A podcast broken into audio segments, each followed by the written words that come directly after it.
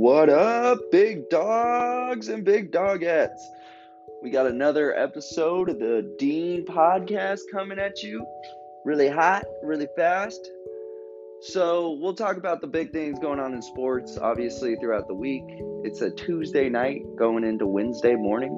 It's a midnight podcast, as usual. As usual. And we're going to be talking, obviously, mostly about the March Madness going on.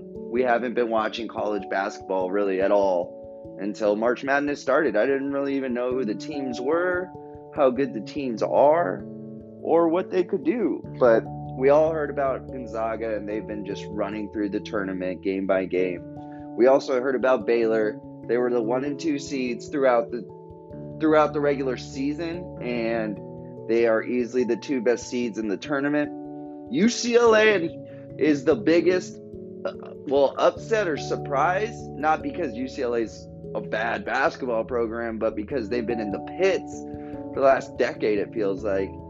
And they just never been able to get out of it. But UCLA still will always be UCLA. Like, you think of who you always think of is John Wooden when you think UCLA. And Houston is another good team. They're a two seed, but they came in pretty hot and they've stayed hot.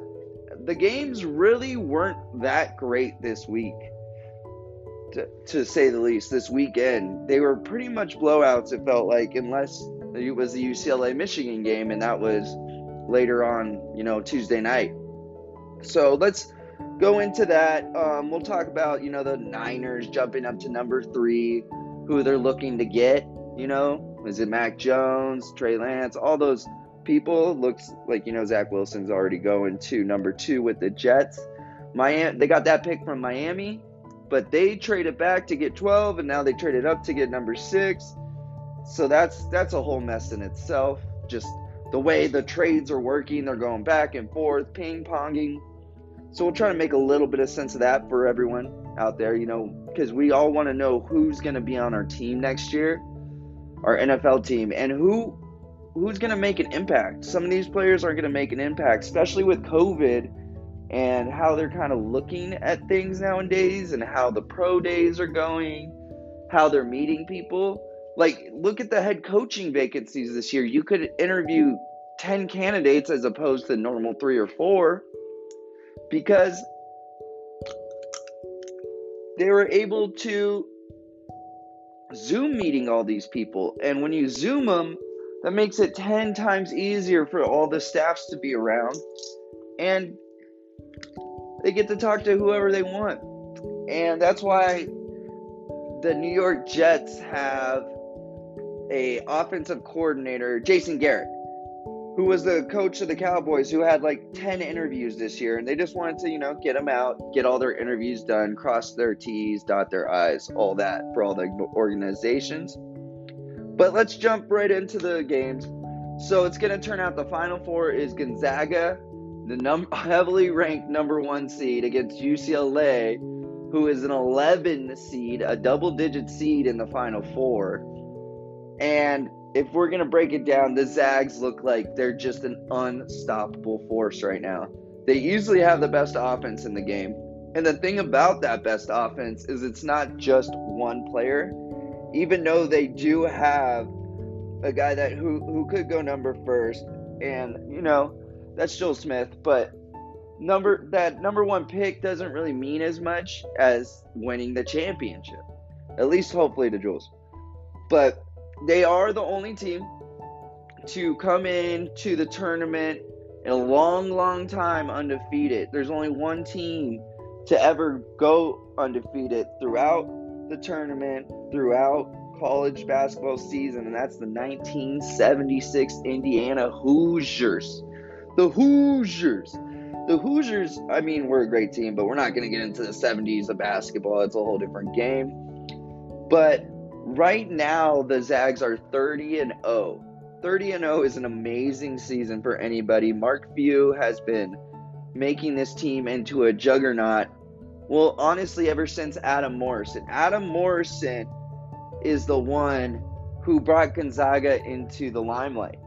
He was the guy that got picked number three overall by Michael Jordan himself to try and lead his team as a G well as an owner, Michael Jordan I'm talking about. To try and lead his team to greatness. And so just the idea that Michael Jordan is picking your best player, that means you're no longer what they call a mid-major. I mean, I know Gonzaga, it's a weird school, let's be honest. No one really knows where it is. Is it a made up place? Is it a real place? It's kind of like Wakanda in that way. People believe in it. Is it there?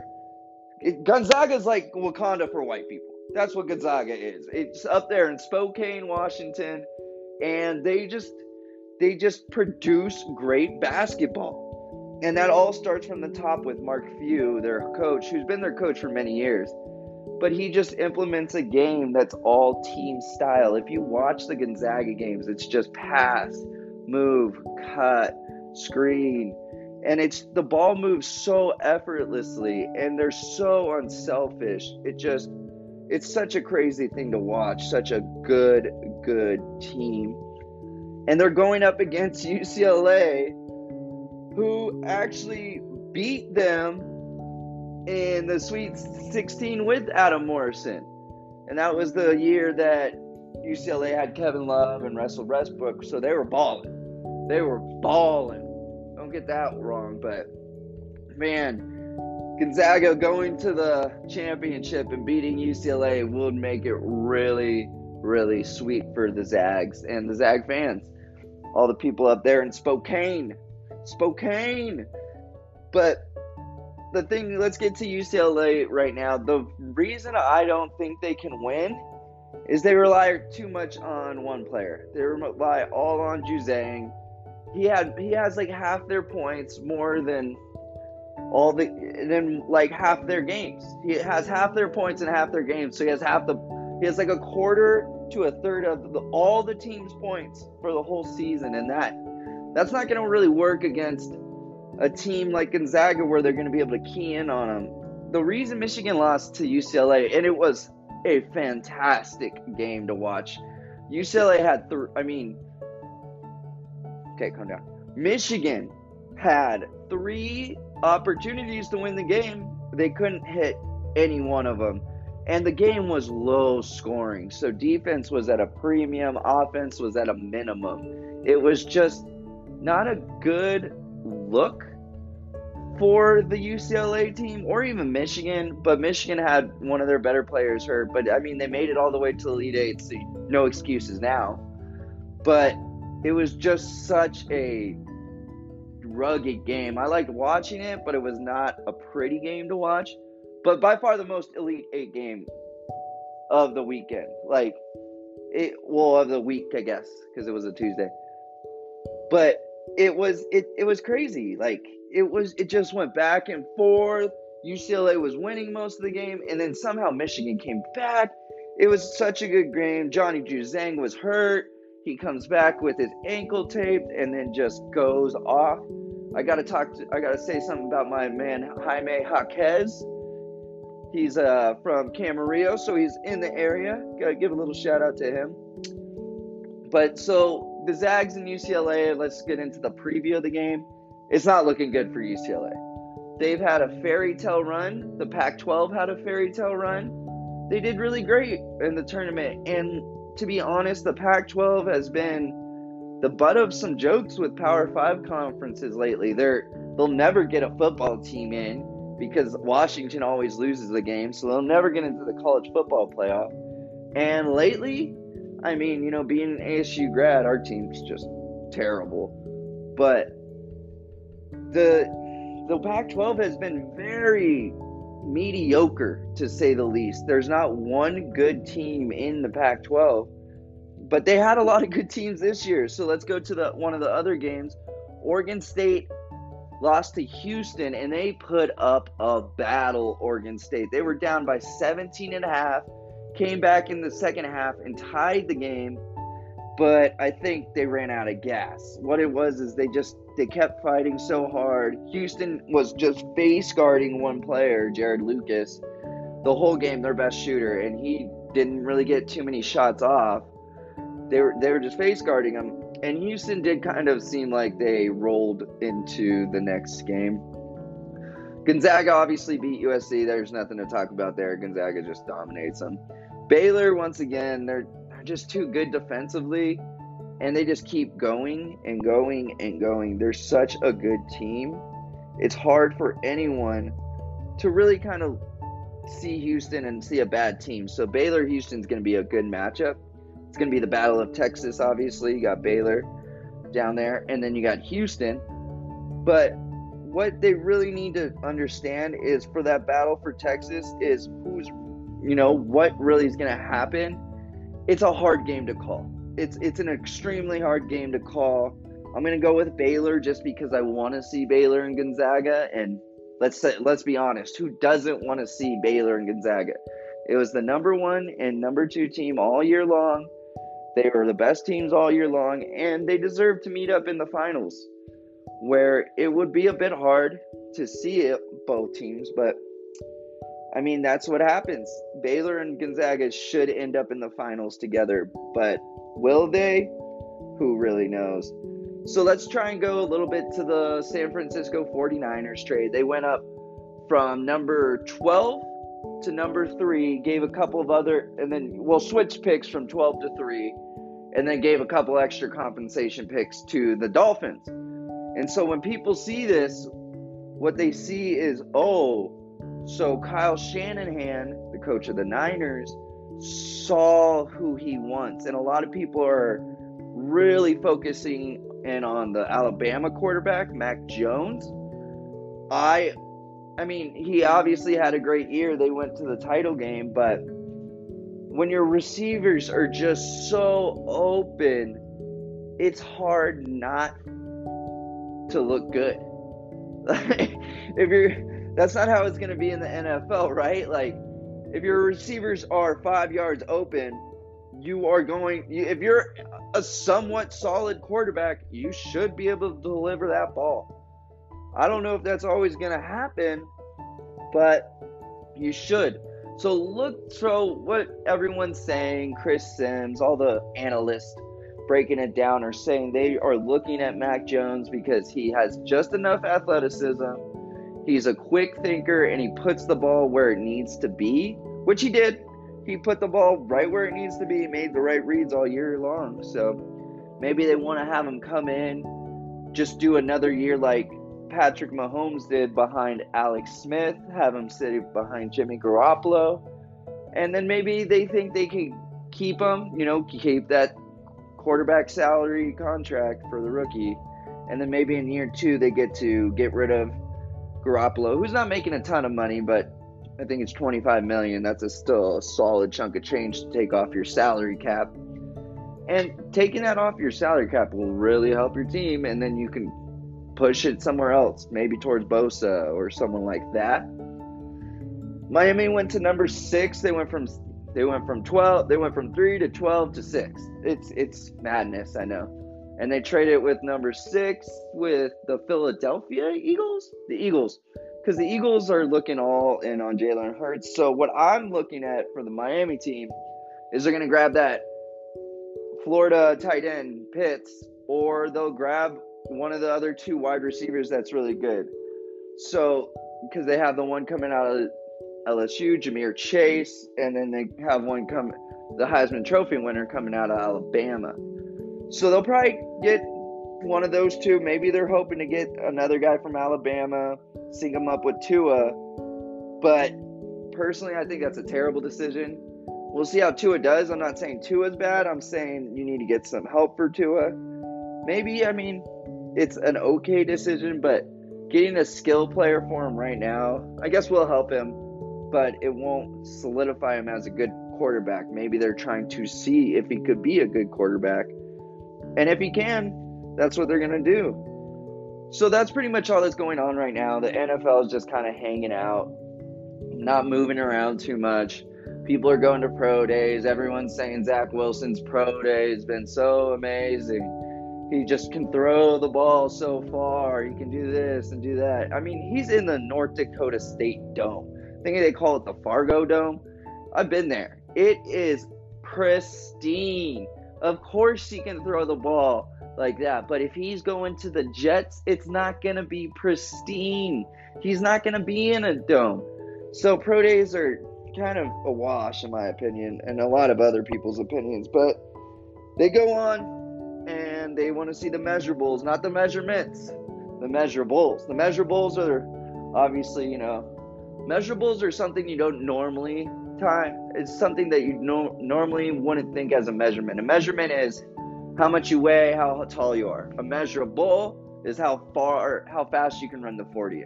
Those are the two differences. I mean, just a little bit of brief knowledge for everybody, you know, just in case you didn't know.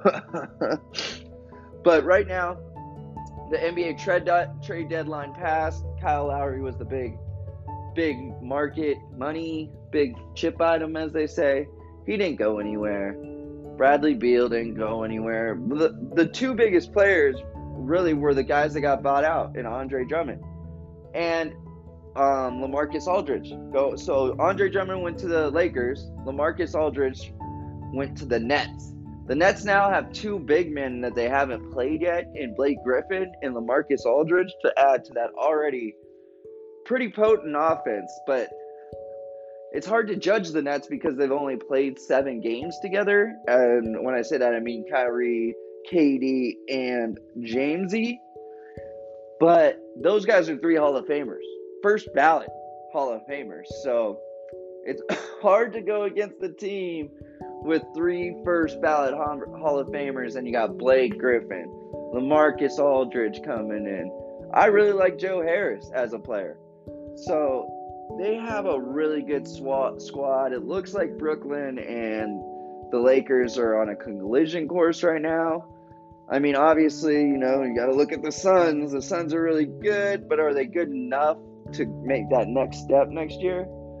This year, I don't. I don't think they're good enough to go to the championship this year. There's no way. They're not. They're just not. They're not battle tested yet, and it really does come in the playoffs. That's kind of what the problem with Utah is Clippers have been looking good, but they have, you know, they always have one of those losses. They had a loss. They're up by 16 to the Orlando Magic, and then once again it's gone.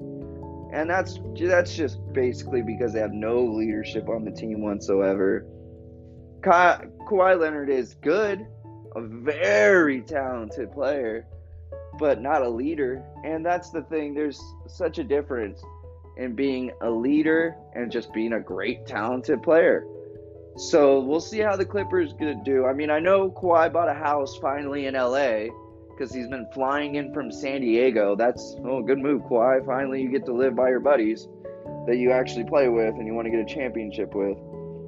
And just another fact for everybody: Kawhi Leonard's contract is up at the end of this year. What if he leaves the Clippers and the best thing they have to show for it is the semifinals in the Western Conference. And maybe losing a 3 1 lead to the Nuggets is one of his main memories with the Clippers. And that's kind of the Clipper way. They, they get real excited about some stuff. Oh, I remember Lob City. Oh, Lob City's going everywhere. Lob City, Lob City. It's like we're not even a city. It's L- Los Angeles. Like they don't say LA City. You talking about LA City College? Come on, guys. So no Lob City, none of that nonsense. But it is kind of a home stretch right now. The Lakers were faltering with LeBron and his high ankle sprain, AD still out. KD still been out for the Nets. So it, in the bat in the basketball world, it feels very, very slow right now. It feels like it's kind of a grind until they get to the playoffs. And when the playoffs start, everything's going to start. So that's really all that there is going on right now. So right, so to recap, we got the Zags and UCLA. We I got Zags winning Gonzaga from Spokane, Spokane, and then Houston and Baylor, the Battle of Texas. It looks like Baylor's gonna win and well, hopefully we'll get to see the teams we wanted to see at the very beginning. We want to see Gonzaga and Baylor play for all the marbles and all the chips on the line. And hopefully they will. And that will be it for today, guys. I will see you and talk to you later. Have a good one and have a good Wednesday.